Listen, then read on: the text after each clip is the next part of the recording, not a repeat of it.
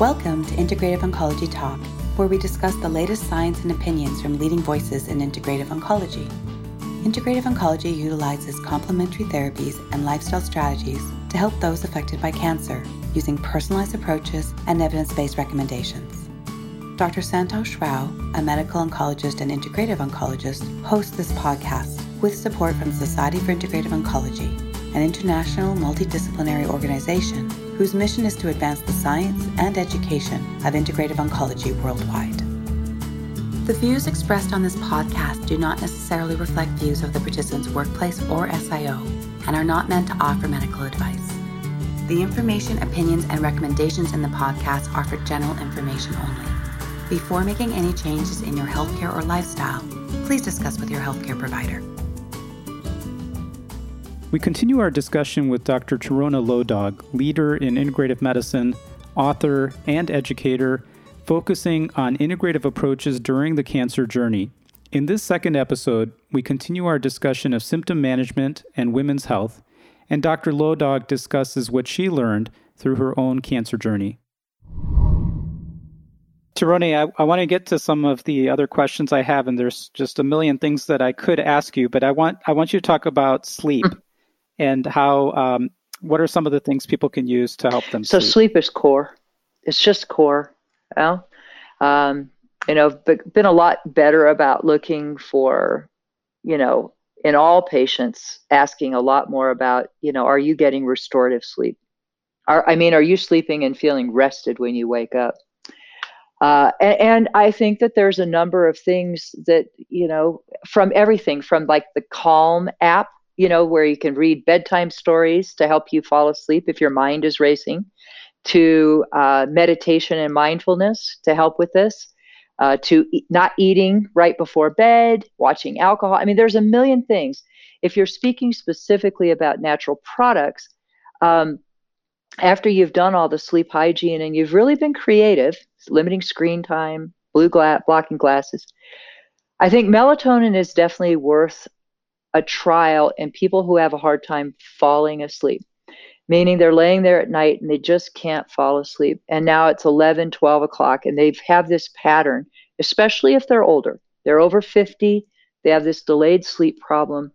I definitely think you should consider melatonin a trial of melatonin. Um, and, and and and you know people debate the dose right? Point you got those are in the 0. 0.3 0.5 camp and those that are in the 3 and the 5 milligram camp and you know everything in between. So i'm pretty much at the 2 to 3 milligram sustained release um, eight week trial and taken two hours before desired bedtime. Now i want to be really clear what i said two hours before the desired bedtime. So if you're falling asleep at midnight but you want to go to bed at 10 you take it at 8 and I think this is a lot of the problems people have with melatonin. They take it like a sleeping pill. So when they can't go to sleep 11:45, they take it with a glass of water and then 15 minutes later go I'm not asleep. So melatonin is not a sleeping pill. It is a it is a, a, a biological clock regulator. And so if you want to go to bed at 10, you want to take it around eight. And I do think the extended or sustained release is a good idea. There's some potential anti cancer benefits as well, as we know with melatonin, usually at higher doses. But I think for melatonin, um, for sleep, I, I think it's very worthwhile a trial. Mm-hmm. And, and I find that melatonin often can help women improve their mood uh, part of that maybe they're sleeping better, so they're feeling better, but also many women tell me that their hot flashes are better. And that may be because melatonin helps drop body temperature, which is what makes you sleepy. Uh, so there may be some additional benefit in hot flashes as well. Anything you would say different? I'm pretty high in melatonin. I feel the same way. I'll say a few things. Melatonin is actually an area I'm very interested in from a research standpoint. And I think the 10 to 20 milligram dose in patients with advanced cancer, that's what's been studied.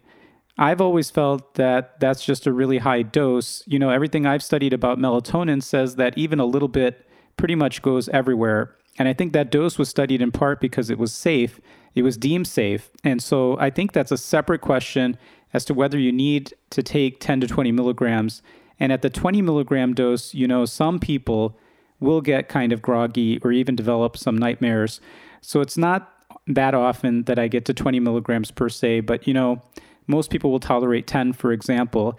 The other thing we just don't know, I think we're relatively melatonin deficient in modern times because if you're watching TV at night, etc., that actually suppresses melatonin production. And if you miss the boat on that, then your melatonin is low for the night. And so taking melatonin supplementation will help with that. But I think there are a lot of questions we just don't have answers to, like will that dose suppress your own melatonin production, or even the production and expression of your receptors for melatonin? And I don't think we have the answer for that. Like, if you're taking melatonin for years, what does that do to your own natural circadian rhythm and how much melatonin your body thinks it needs to see? That's something I've always been curious about, and I think we need to do more research in this area. But if you look at all the things melatonin does, it's like a wonder hormone for your body. It's got antioxidant effects, it boosts the immune system function, especially in the area of breast cancer because it's also anti-estrogenic. Exactly. I, I think that there we have maybe a little more data than than than some people might think. Um, we know at least up to one year uh, when you withdraw, there there is no suppression of melatonin, and it's probably because it doesn't work in a true hormonal fashion um, like we think of our other sort of standard hormones. So uh, I, I, think that we feel pretty comfortable with our use of it, um, at least up to a year. Now, as an integrative doc, I'm thinking if I'm not helping people get to sleep better, uh, if we're not using blue blocking glasses or helping with sleep hygiene or doing some of these things, then I've kind of missed the boat. Um, but I, I, don't have a problem with using melatonin for longer periods as we're trying to work on improving sleep the other thing is that the older you get, the less melatonin you produce, um, which is why the melatonin uh, extended release that's a drug in Europe, it, it is a drug because it's not there's not over the counter melatonin in Europe.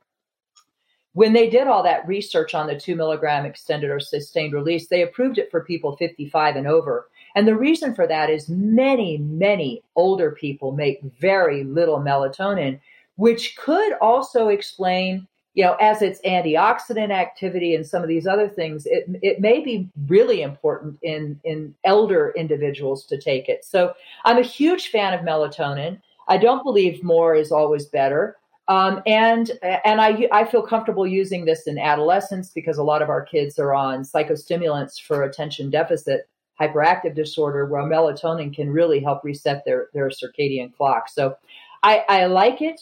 Uh, and I think it can be very useful as part of a whole strategy. But you know, I'm I'm I can't tell you how many people have been coming to me with that uh, is it Calm app now uh, to the bed bedtime stories, listening to bedtime stories, and I, I just had somebody last week was just telling me I'm sleeping so much better, doc. It's like I listen to this bedtime story and I just fall asleep in the middle of it and then it goes off.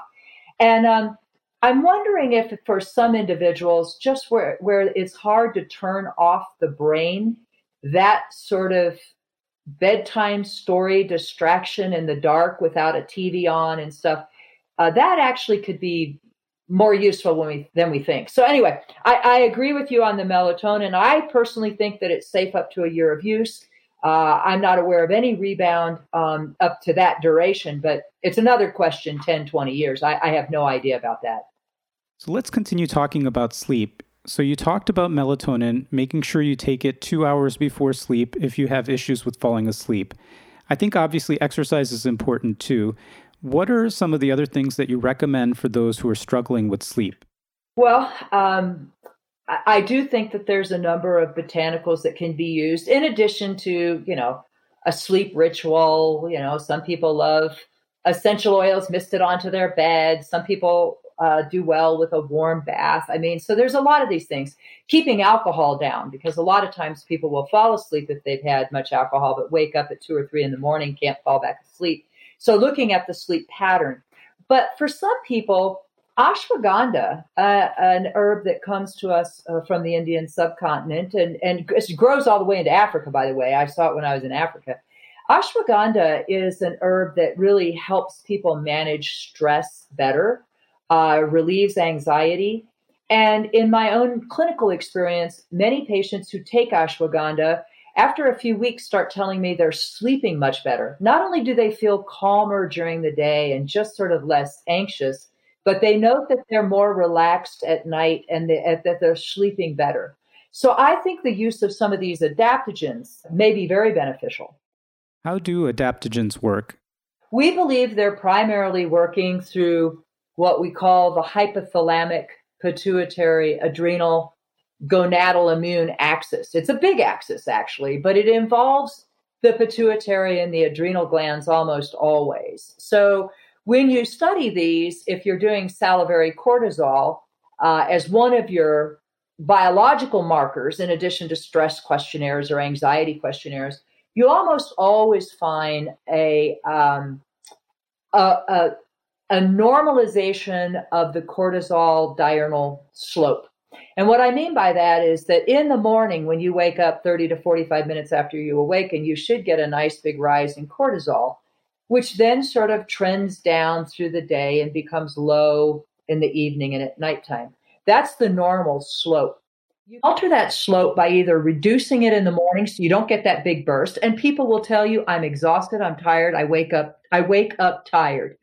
I've been checked for apnea, I've been checked for those things, I just wake up tired. Or you can have the other part where you flatten the slope by making the night not go down. So people feel just kind of wired and tired in the evening. Their cortisol hasn't fallen to the level that it should. Um, so many of these adaptogens, and uh, now everybody's throwing adaptogens like it's, you know, it's like the newest fad. But in the classic sense, adaptogens have this effect on normalizing that HPA axis, and usually by also renormalizing that uh, that cortisol slope. Ashwagandha has shown to do that, and so people tend to feel after taking it for a few weeks like they wake up a bit more refreshed they feel calmer in the evening, more prepared for sleep.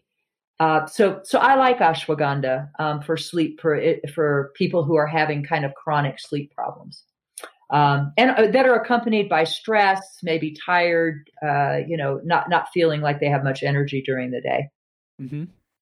The other ones that I would think of, one is it, are combinations of herbs. I typically use combinations, but I really, really, really like California poppy for pain related insomnia. So, those living in California know these beautiful orange colored California poppies that just, you know, light up the, the hillside. It's mm. long been used for pain and, and for sleep and sleep problems.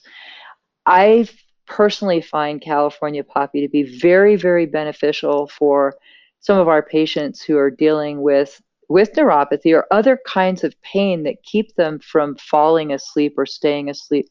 I really like California poppy. The European monograph actually on California poppy suggests that it be considered in people with pain related sleep problems. So so I think it's an underused plant, uh, native plant in this country. Um, and how much is used?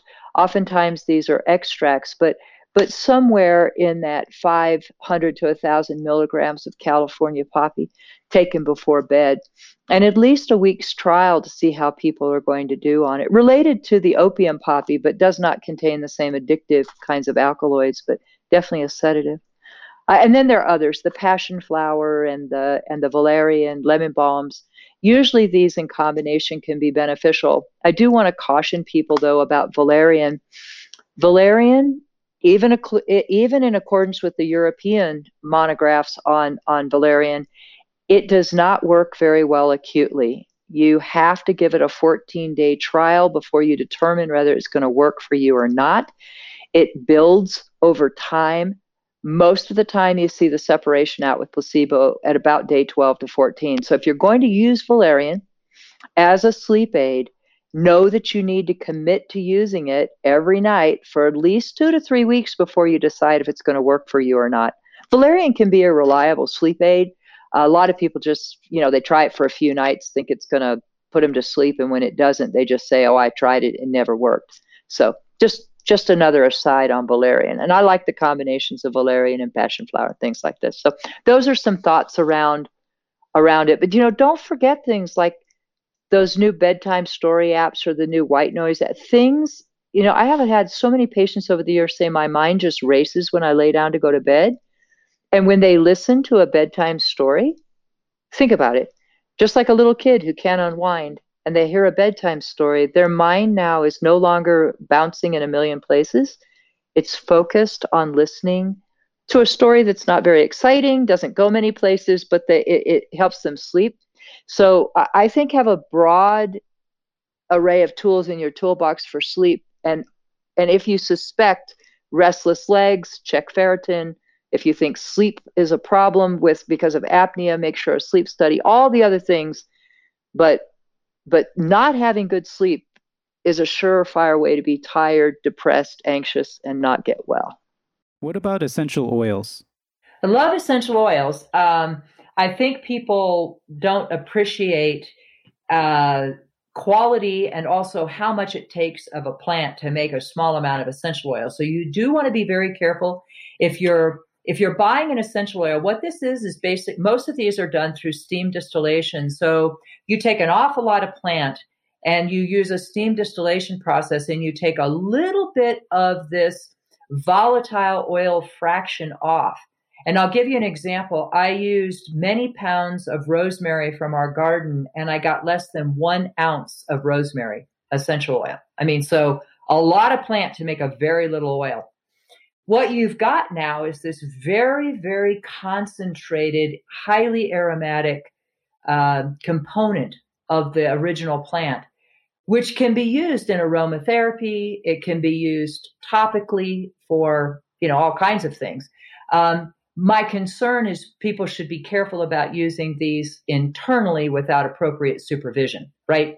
Some of these can be quite toxic if they're taken internally. Um, but for aromatherapy, oh my goodness, I mean, diffusing these things into the room, um, mixing some essential oil with a little bit of alcohol like vodka, and then in, in a bottle of water. You need alcohol. If you're going to mix it with water, oil and alcohol don't mix. So you got to add it to a little bit of vodka or other kind of alcohol, and then mix it in your spray bottle. And these can be misted in the workplace, misted around your desk, misted on your you know pillow. A lot of people like lavender. Uh, peppermint is is good for headaches and for nausea and vomiting. I don't know if you're aware of a study that was done actually in patients. Uh, more than 100 patients uh, were having cardiac surgery and had been consented after the surgery to either receive um, peppermint essential oil or to just get the standard antiemetic. And it was dramatic. The number of people who had nausea after their um, surgery who underwent just smelling the aromatherapy of peppermint, just a little, you know, a little bottle under the nose. How many of them the nausea was completely relieved? And almost all by the second. Some people needed to breathe it again a few minutes later but I just want you to think about that how easy it was to administer, how it didn't introduce another drug, how people liked it, and how people can use this also at home. Uh, but you know, when we're thinking um, chemotherapy, when we're thinking about uh, nausea and vomiting of pregnancy, when we're thinking of just these different times when people may uh, migraines, they may be having a migraine and feeling nauseous. Um, this is a, a, a, really interesting tool. So shows just how powerful the power of smell can be um, for an individual. But I like essential oils. I, I just, gosh, there's a lot of multi-level marketing essential oils going on right now, and so you've got a lot of very committed people talking to people about it. And wherever I go in the country, I am hearing stories of people taking these things internally for everything. And I'd say I would very, be very cautious about that. Uh, essential oils can be very powerful and can be dangerous uh, if you don't know what you're doing taking them internally. Another symptom we touched on earlier is this idea of chemo fog or chemo brain that many people experience after chemotherapy. What kinds of things can we offer for those people who feel like they just aren't as sharp and have some decline after they're done with chemotherapy? So if they're back and they're, you know, and and we're finished with treatment and um, you know, and we're doing everything. We're making sure that their nutrition status is good, exercise is good. Exercise is great for the brain, by the way. Um, all of these things, then I do think you can uh, you can look to some of the uh, botanicals that that were historically, but also now, you know, being researched for cognition one of my favorites is Bacopa. Um, Bacopa, another plant that comes to us uh, from Asia and the Indian subcontinent. But uh, I've used this plant for a very, very long time in my practice in kids with sort of um, learning issues, but also in um, menopausal women who complain of this menopausal fog. And they're like, I'm, I'm sharp. I'm, you know, I, I'm, I'm a business executive and I just can't even think right. So as long as they're getting good sleep and we're doing all these other things, because when you don't sleep well, it definitely affects your cognition. But if they're lingering things, Bacopa is one of my first to go to. Um, I'm intrigued by it, and I'm intrigued by the fact that for several thousand years, it was used by Vedic scholars to actually memorize long passages and long pieces of work this is not a new. This is not a new use. When uh, when when our USP panel was reviewing the safety of Bacopa, so just looking at safety of it, uh, I got to speak with a number of PhDs from India who had were who had done their PhD work on Bacopa, and um, I learned a lot from them. People who've studied this for more than thirty years, and and I tell you, there is definitely something there. Um, and and I'd usually tell patients it's worth an eight to week eight to twelve week trial. Let's see how you feel. Tell me if you feel a difference, and if they do, we've we've done something good. If they don't notice much difference in twelve weeks, then I usually just discontinue it because I don't think they will. But um, that's one of my that's one of my favorites for this actually. What about turmeric, or sometimes I'll recommend lion's mane? I love lion's mane. I'm I'm curious to see more research on it, but I love this mushroom. And of course, if you hear Paul Stamets talk about it, I mean, you know, it just he could make anybody just think this is the most amazing mushroom, the smart mushroom. Uh, definitely, um, it, it seems to have some profound effect on on you know BDNF, on on uh, brain derived neurotrophic factor, on on myelin. I mean, so the very structures of the brain that feed and nourish the brain. Uh, there's not a lot of there's not a lot of randomized controlled trials. There's a lot of good basic science and some small studies. But I think lion's mane, uh, Bacopa has very much these same properties, by the way. Same thing with BDNF and a number of these other properties. Um, I think lion's mane, because it's delicious, you can buy it at our Whole Foods and cook it up in a pan and eat it. Uh, lion's mane is a food medicine. So I definitely think this is one that uh, individuals can eat and they could also consider supplementing. We have no real concern about safety with either one of these. Sounds good. And I mean, I would just add to everything you just said that, you know, sleep is very important. We also know that there are a lot of concurrent diagnoses between what we consider chemo brain and depression, which is unfortunately common as well, and then stress. So, managing stress, meditation, exercise, all of these things put together can try to address all the issues that might be causing the symptoms. I think depression is, um, you know, it can it can be easily missed, uh, and I just say that as a primary care provider. Uh, depression can be missed. Uh, some people are very strong, they're very tough, and of course now they've gone through the fight of their life. If they've if they've had a bad diagnosis and they've gone through their treatment, and now it's kind of over, so they were just you know they rallied friends, they they did everything to get through this, and now it's now it's over, and now they're sort of you know it's it's it it's kind of like sometimes when uh, college kids you see them in the winter break and they were studying studying studying for the finals and they were doing great and then they come home and now they get sick right? It's kind of like all the adrenaline everything was focused on it and now that it's kind of done now now they uh, they feel the effects and depression you know has just so many faces and it it looks different in different cultures it looks different between men and women. Uh, and I and and if you say, you know, it sounds like you're depressed, a lot of times people will say no. But if you say things, it sounds like sounds like you're just tired and and uh, maybe feeling a little bit down. Uh, that people often say, yeah, that's true. So I even think the way we approach it the language that we use can either bring people in to share this feeling or it can set people apart. I've, I've spoken to many, uh, many people who I've said, you know, the word depressed, and they're like, no, no, no, because that almost feels like a character weakness. Um, but when you when you say sounds like you're feeling maybe kind of tired or feeling maybe kind of down, like you've been through a lot, maybe you're just feeling kind of tired after all this, then it opens up the conversation.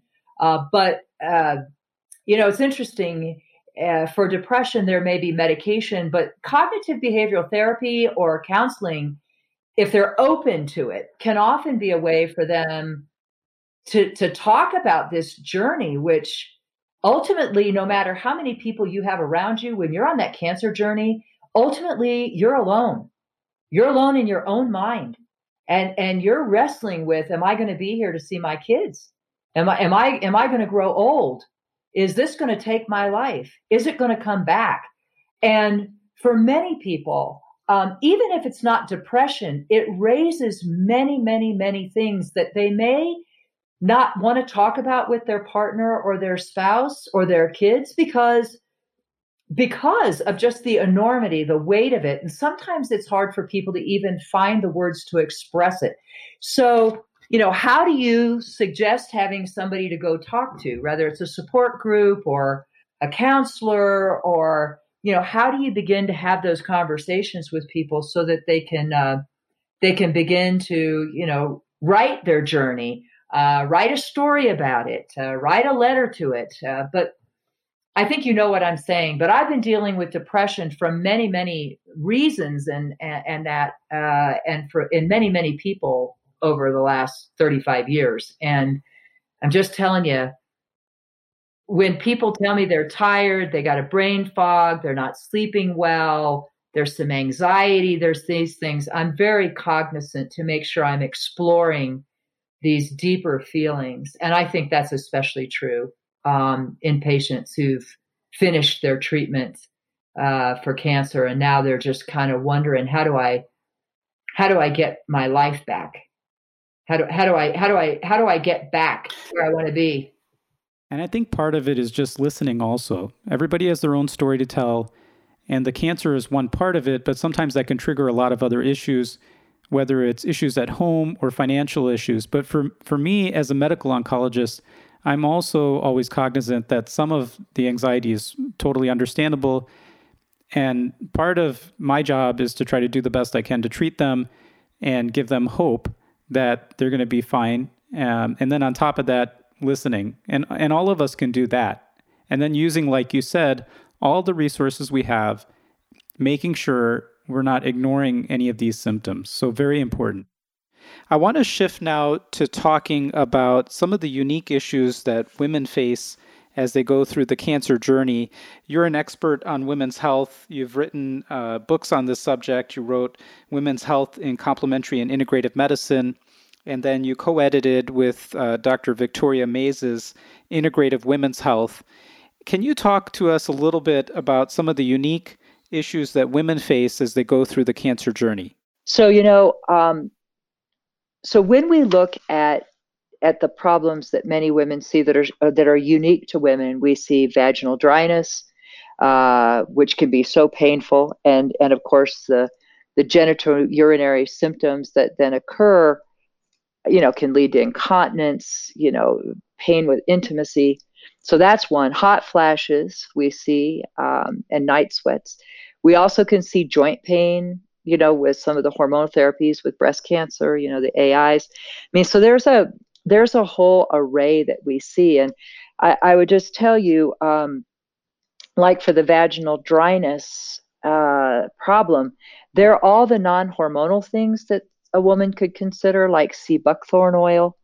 Uh, it's it's a very interesting um, omega seven rich oil that can be applied to the external and uh, genitalia and, and intravaginally. There is some research showing beneficial effects. That that research came out of Finland um, for improving cytology and pH. There's the RepHresh product um, that you're probably aware of because a lot of us recommend it. Um, it keeps that pH down below four and and you know three times week for 12 weeks in breast cancer patients did show improvement in vaginal dryness and discomfort. So, and, and the RepHresh product with a pH in it, not an F, uh, is available at many places, uh, you know, that you can get. Replens is a decent vaginal moisturizing gel, and then there's a variety of lubricants ranging from coconut oil, vitamin suppositories to Yes. You know, I like the Yes product actually because it's got a good pH and good osmolality. So uh, for a lubricant, but I think the problem, and I'm going to be really candid, is that a lot of these, with a few exceptions, are like lubricants. They're moisturizers. They don't actually change the cytology. And you know, what do you say to a woman who's 40 years old who says, you know, you know, I've gone through my treatment for my breast cancer and and you know, now I, I can't have intercourse with my husband or my partner. You know, am I looking at this for the rest of my life? I mean, that is a hard thing. So I am I am not opposed to vaginal estrogen. I think a lot of oncologists have gotten more comfortable. Clearly, somebody listening to this podcast that's a not a clinician should talk to their oncologist about it. But I think I think many people have gotten more comfortable, especially after our observational data, three and a half years of follow up using vaginal estrogen in women on aromatase inhibitors or tamoxifen, not showing any you know change in survivorship. But I am I am a believer that actually vaginal estrogen applied daily for two weeks and then a couple times a week is for many women one of their best options. If the other things don't work, and I'm just telling you, a lot of them don't, um, vaginal estrogen is something that really should be discussed. I'm curious what your thoughts are. Well, my answer to that would probably be nuanced. I, I think that for some women, um, the symptoms are so significant that uh, it's really impairing any quality of life, and and in those situations, um, I would be supportive of using uh, vaginal estrogen. I think that the concern over vaginal estrogen is, um, you know, how much systemic absorption you're getting, and um, there's no real proof that you're getting a significant uh, increase in estrogen levels. But we also, at the same time, uh, urge caution to just you know not use it on everyone. Um, so I think that you have to take things uh, on a case by case basis and see how significant the symptoms are and uh, what the clinical situation is otherwise. But uh, I think as we learn more, I am supportive of using um, topical uh, vaginal estrogen um, when uh, other uh, therapies are not working. I think another thing that um, I've heard about, and I have a colleague who um, who specializes in this area, who's a gynecologist and has been using uh, uh, DHEA, and um, you know apparently that's uh, sometimes very effective. Um, would not, uh, from research studies, increase estrogen levels. I'm curious about your thoughts on that as well. Oh yeah, uh, DHEA suppositories. Uh huh. It's topical. Uh huh. Yep. There. It's a, it's a, it's applied intravaginally your vaginal estrogen really doesn't like a ring doesn't really substantially i mean the the creams kind of transiently cause a rise but but but you know um, i think as a woman's health practitioner you know you get these young women now that um, they've survived their breast cancer and now they're looking at 50 years they may have 50 years and and they're right. just and nothing has helped and i think that this is where you know the conversation is really important uh, but i do know I, I do know that um, that this is becoming more acceptable and and you try everything else the coconut oil the sea yeah. buckthorn the RepHresh the you know all of the things and then you see but you know i'll tell you because i see a lot of women who who um, just have gone through menopause right i mean they maybe had a surgical menopause and they're not on any kind of treatments. They didn't have breast cancer, but this is a progressive problem. After menopause, this is a progressive problem. Vaginal dryness and atrophy doesn't improve like hot flashes does. It, it, it is a progressive problem. And for many women, vaginal estrogen can be extremely beneficial. So, uh, it, again, this is an area that, you know, I tell women, I usually ask to have the conversation with the oncologist to see where the comfort level is. Um, with with vaginal estrogen. Um, so before we're recommending it to a woman who's had breast cancer, uh, you know, an uh, ER positive, that we discuss it. But that, but but I think this is an interesting area, and the DHEA can be beneficial. A number of naturopaths use it as well as physicians. Um, I've reviewed that data. What about arthralgias? Yeah, so here, um, here I definitely think, you know, as integrative practitioners, we want to talk about exercise. I know that that seems counterintuitive, but exercise does improve joint pain uh, in patient on, you know, on aromatase inhibitors. Studies show that acupuncture can be really beneficial as it can be for any kind of pain. Um, I like the topical rubs. I think it doesn't matter what kind of joint pain you have, from whatever cause, people do not use enough topicals. They should, because studies suggest they do play a role in helping to ease pain. So that could include, um, you know, CBD or or marijuana oils. Um, it could include arnicas, menthols, you know, a variety of these kind of rubs. I am a fan of curcumin or turmeric. I am. I think, you know, getting anti inflammatory and joint pain. The Tufts review that came out, I think 2018, looking at both Boswellia and curcumin, did conclude that the, that the data supports their use singly and together for, for osteoarthritis type of pain but there's no reason to think that it wouldn't also be beneficial here. So, and omega 3s. And I think you want to have a uh, collective approach to dealing with joint pain because what you do not want is women stopping their medication because they're so uncomfortable. I mean, which also means you can use ibuprofen, NSAIDs, and other things. Um, but but I would I would try to look at uh, things that actually have fewer adverse events um, and that will help her overall health in the long in the long term. Because omega threes will be beneficial, turmeric will be beneficial, so will exercise. And don't forget, pain is also very placebo responsive, meaning, and again, don't take me wrong when I'm saying that. What I'm saying is there is no reason to believe then that mindfulness, hypnosis, cognitive behavioral therapy, yoga, all of these things would not be beneficial because I believe they are for any kind of pain problem. I want to talk also about bone health. You know, so bone health for men and for women as they age or as the result of hormonal therapy for prostate cancer or for breast cancer, you know, just a huge issue. What are the things that we can do? Let's take another example of a woman who's on hormonal therapy for breast cancer, like anastrozole, which decreases estrogen. And let's say it's a relatively young woman at 50 years old who was on hormonal therapy for many years and is now found to have some bone loss or osteopenia. How would you help that person strengthen or protect her bone health? I would put her, um, try to refer her to a local um, facility where she could get some really good um, age appropriate and well designed uh, weight resistance training exercises.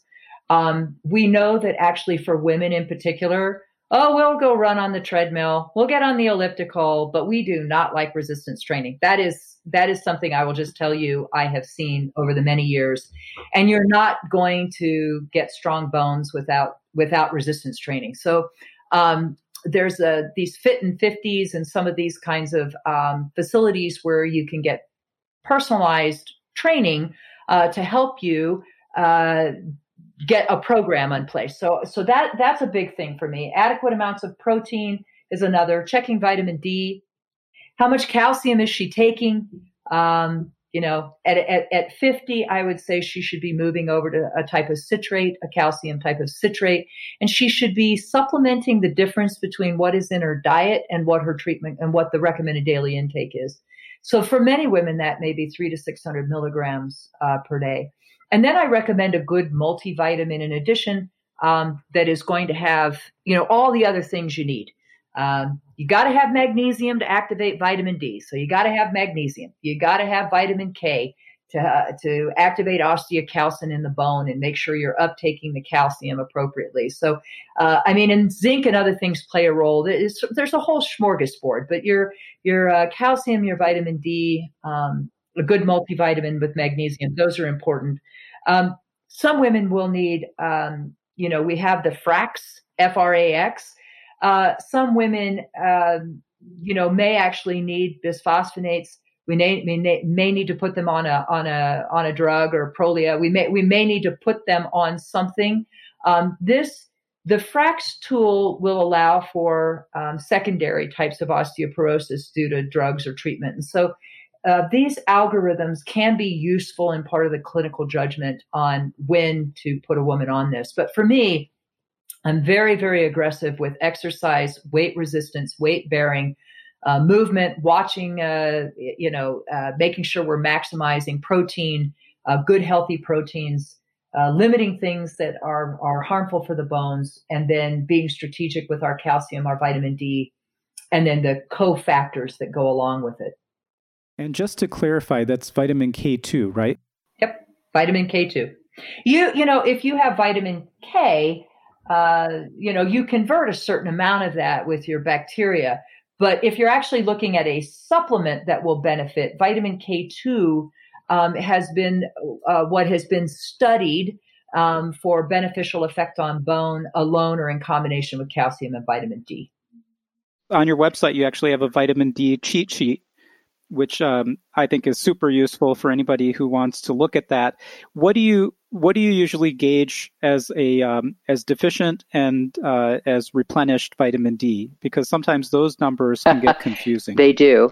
So, um, and I think I think um, reasonable people can disagree a little bit on the lower end. Uh, the Institute of Medicine uh, defines a, a low level uh, of insufficiency or deficiency as less than 20 nanograms per mil or 50 nanomoles per liter, depending upon the units that you're using. Most most researchers actually, though, believe it's closer to 30 to 50 nanograms per mil um, for an optimal range. I, I, am in that camp myself, and I think many patients, you know, you want them at you want them between that 30 and 50 range, and 40 may be a sweet spot.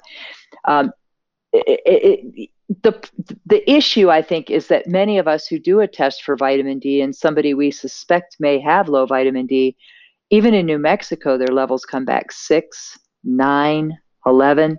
So uh, clearly we we see more of this than we realize. So that's where I go is 30 to 50 nanograms per mil. But you should be aware that um, when you're reviewing a study, for example, they may define the cutoff as 20 nanograms per mil and, and conclude that somebody at 22 is in the normal range. So you have to read the studies carefully.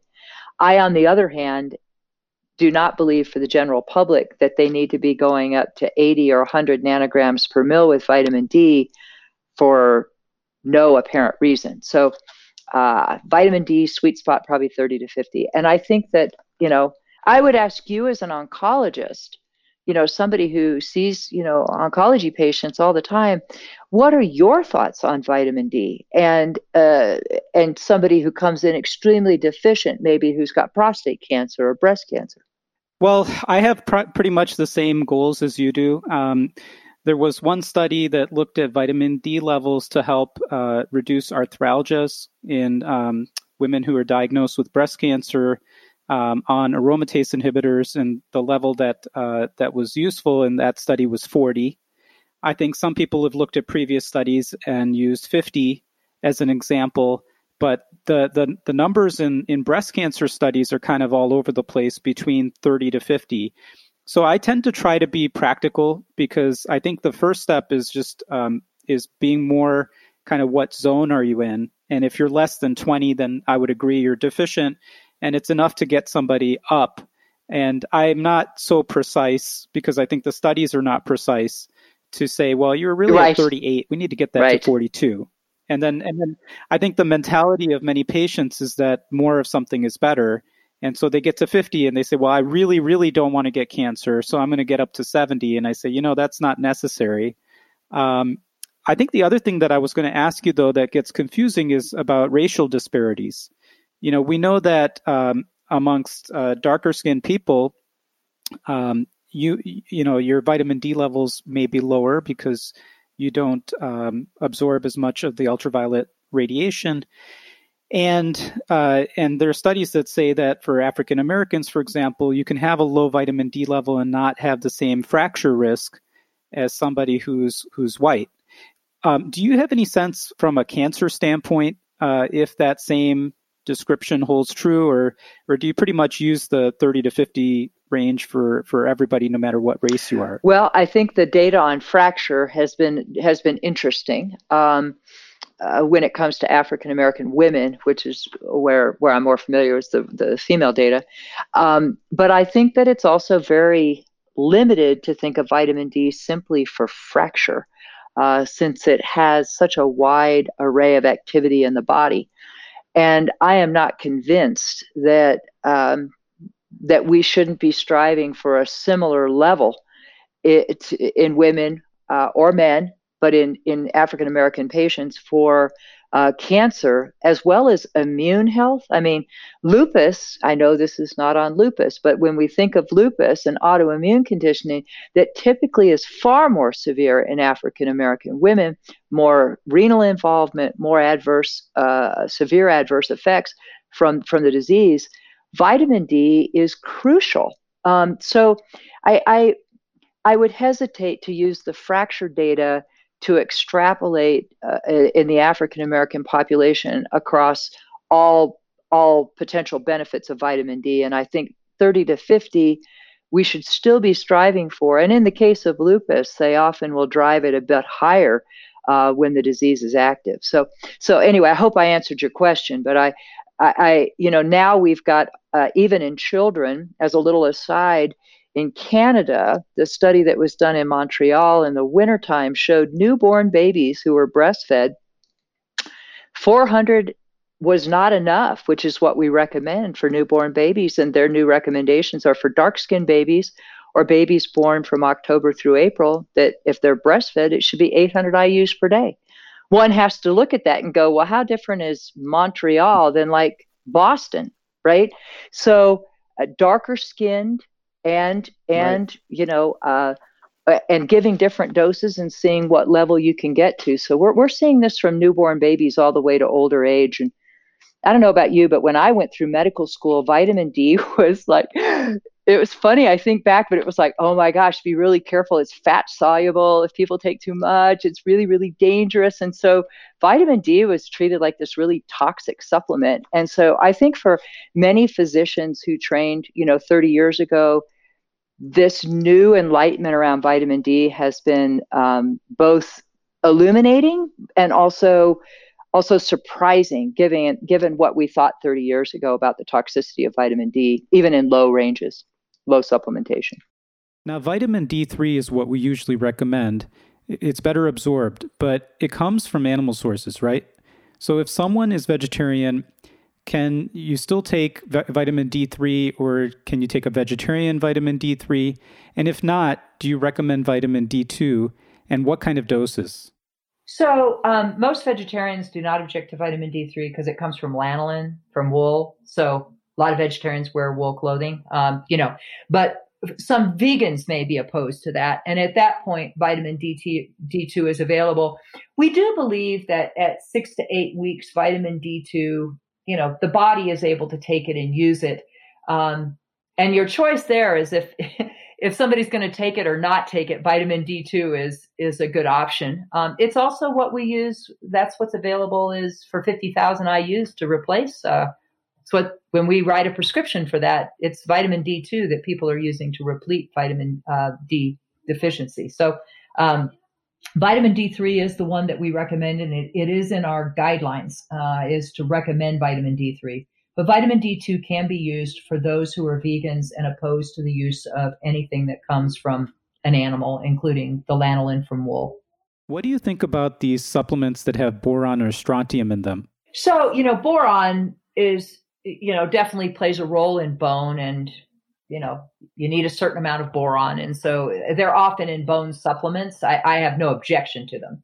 The strontium is interesting. Um, the strontium ranelate which you know was approved in europe um, for the treatment of osteoporosis um, there were some safety concerns in uh, patients who had underlying cardiovascular problems. So um, there was some caution placed on strontium in europe for this I'm not sure if you're going to see similar benefit or risk from using some of the other sodium salts like that we have available.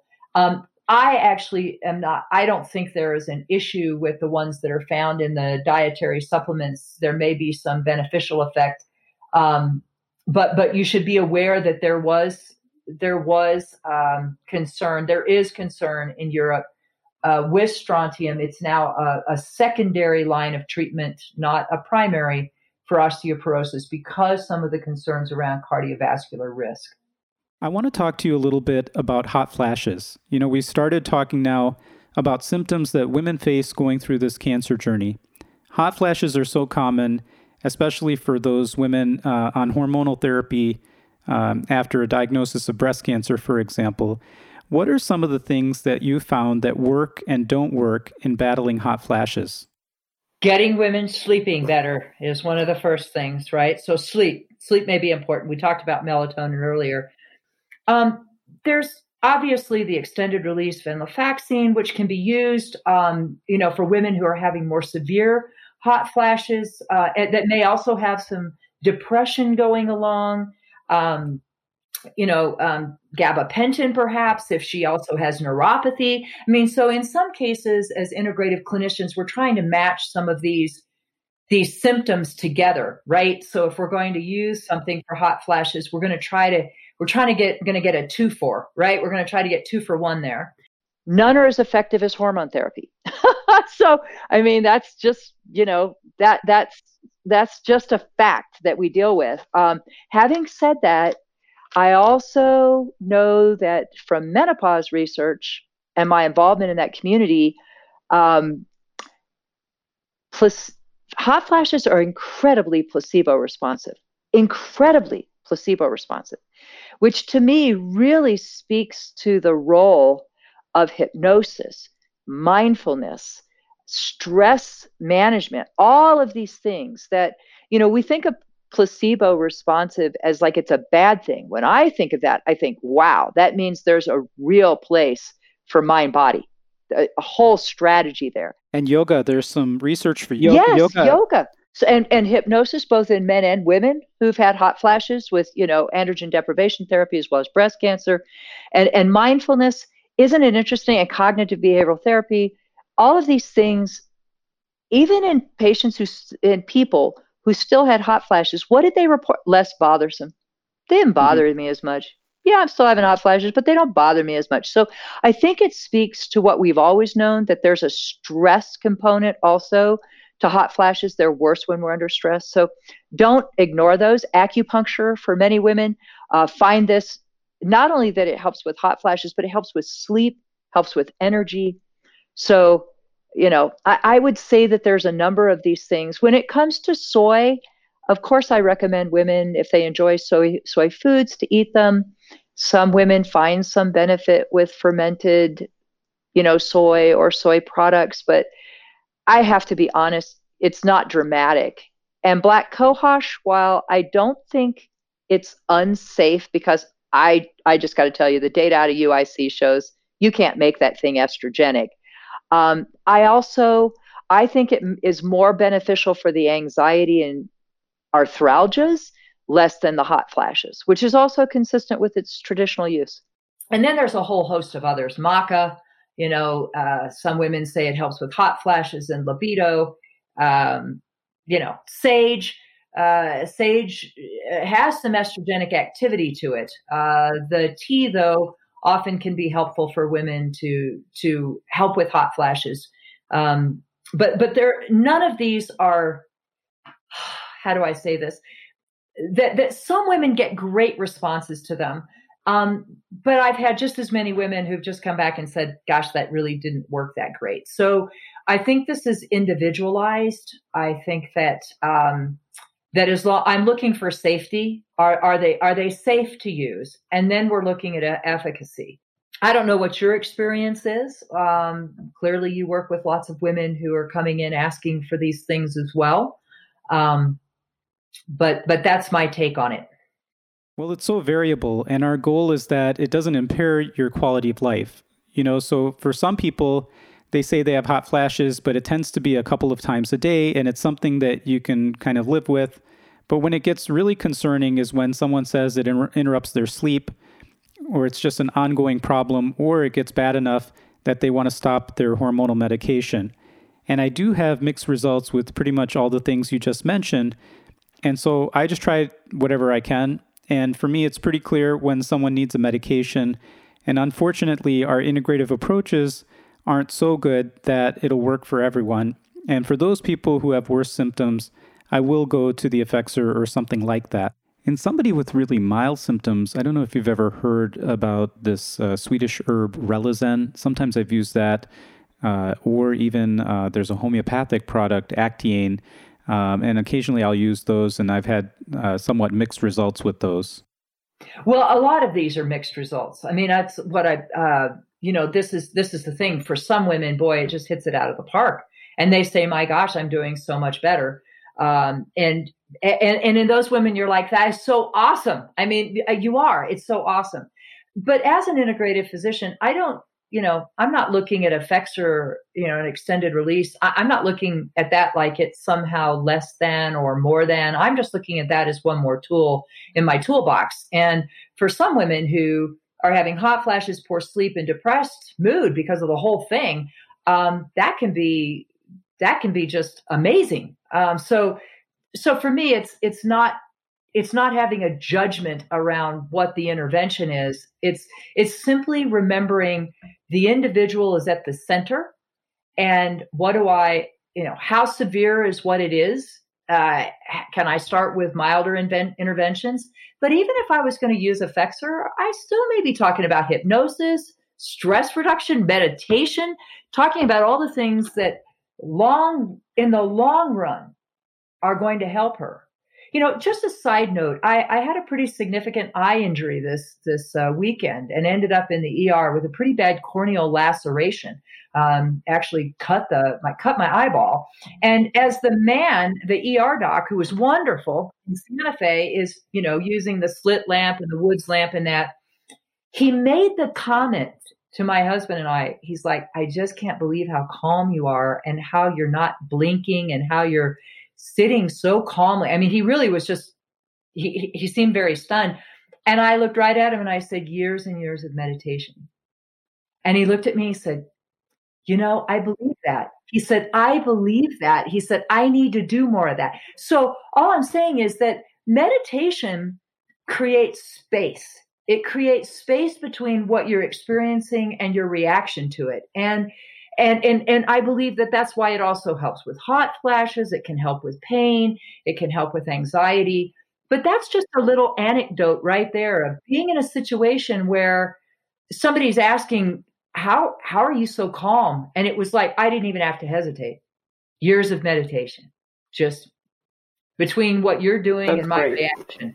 So so i think that meditation i think you're a fan too um, but for hot flashes, for neuropathic pain, for many of these things our patients may experience, while we may use pharmaceuticals, botanical supplements, and other things, acupuncture, hypnosis, meditation should always be considered as part of that journey if it may be helpful. Well, you said something that really hits home for me. I also say the same thing when I'm talking with colleagues or patients. Yes, I may want to do what I can to reduce toxicity and to try as many natural type of treatments or therapies or easier to employ therapies as I can. I think all of us as integrative practitioners feel that way. But at the end of the day, I'm practical. You know, so this is not a philosophy for me. If something works and has less toxicity, that's great. But then if it's not working, we go to whatever drug or medication, or obviously for cancer, chemotherapy. I think that's a really important aspect of integrative medicine in general. Integrative medicine is a way you view the world. It's a it's a position by which a lens by which you view the world. It's not a modality, an herb, an acupuncture needle, or a drug. There's there, we don't distinguish between those. We really don't. It's it's about seeing the world in a more whole fashion and seeing human beings as more as individuals and whole individuals. And how do we come alongside with them and partner with them uh, to get them the best outcome that is consistent with their goals, their values, and and and their desires. And and oftentimes you'll find that this involves a whole array of treatments or uh, options. What I what I don't like is when people often equate integrative with alternative, meaning that in integrative medicine, we're primarily looking at alternative approaches. No, we're we're looking at here's an individual, here's what's going on, and what are the array of options. And in some cases, I will just tell you, we do not have good Western options.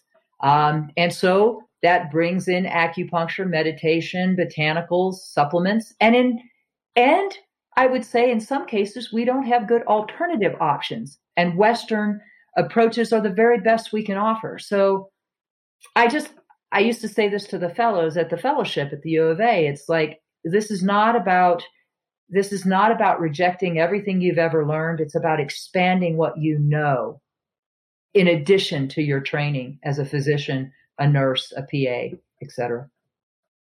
Hypnosis, cognitive behavioral therapy, yoga, all of these things would not be beneficial because I believe they are for any kind of pain problem.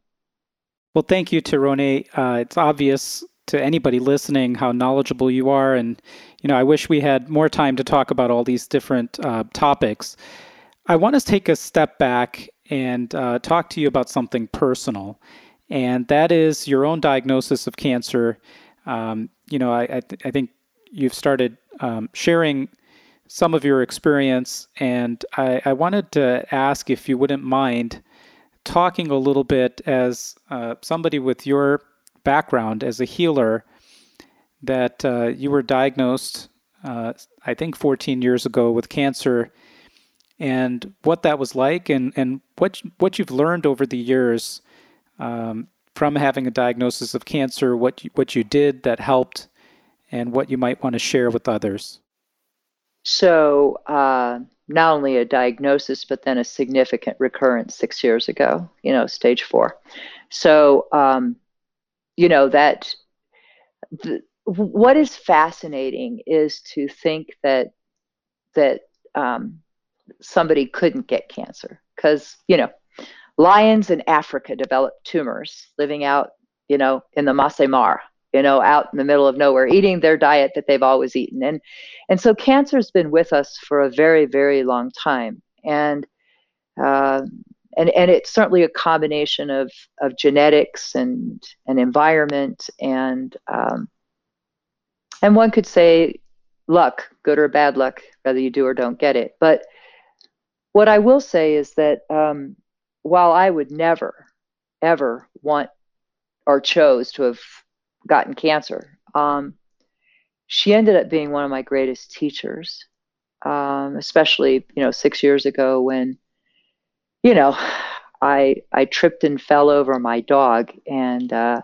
thought I'd broken my tailbone and went in and uh, you know, I just from from from my from my pelvis to my liver was just um, just tumor everywhere, and uh, you know that's not something you ever want to hear. And and uh, and and just the feeling the weight of that you know like here we are again and it's really bad there's badness and uh,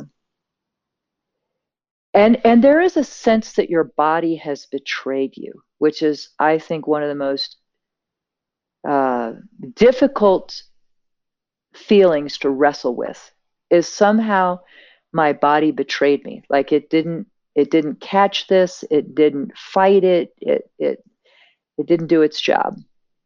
And that's something I had to really wrestle with and get comfortable with was that, you know, my body didn't betray me. My, my body is strong, you know, um, that I didn't somehow deserve this because I was a bad person or a good person. Um, this is just what is at this time. I had, uh, I, I will tell you, I went through aggressive treatment um, and I was standing in New York. I'd been given a uh, lifetime achievement award because everybody everybody hears stage four and thinks we better give her the lifetime achievement award because she's going to die soon. Uh, so they gave me my award, and I'm standing there with my family, and a physician comes up to me, an, MD, and says, "You know, Dr. Low Dog, I have followed your career for years, and you know, I've just really, you know, I've, I've I've really thought a lot of you over the years. And I started to smile. And he says, But, you know, you're such a hypocrite. You know, I can't believe you would take like chemotherapy and radiation. And, you know, I'm not, I'm not going to follow you anymore. And, you know, I just think you're an incredible hypocrite. Which I felt then my husband and my daughter sort of just t- tensing. And I took his face, you know, in my hands and I just said, Bless you you know, just bless you. Um, I wasn't sure what else to say because whatever it was was his stuff, not mine. But I do think that there is a way in which people think that if you're in integrative medicine, that somehow, you know, you're going to you're going to use herbs and things to heal you. And I actually wanted to use the very best of what was available to enhance my survival. Now, I am still here. I'm six years out, and um, eventually, you know, I'm going in for scans and everything. And eventually, I just couldn't figure out how to move past it.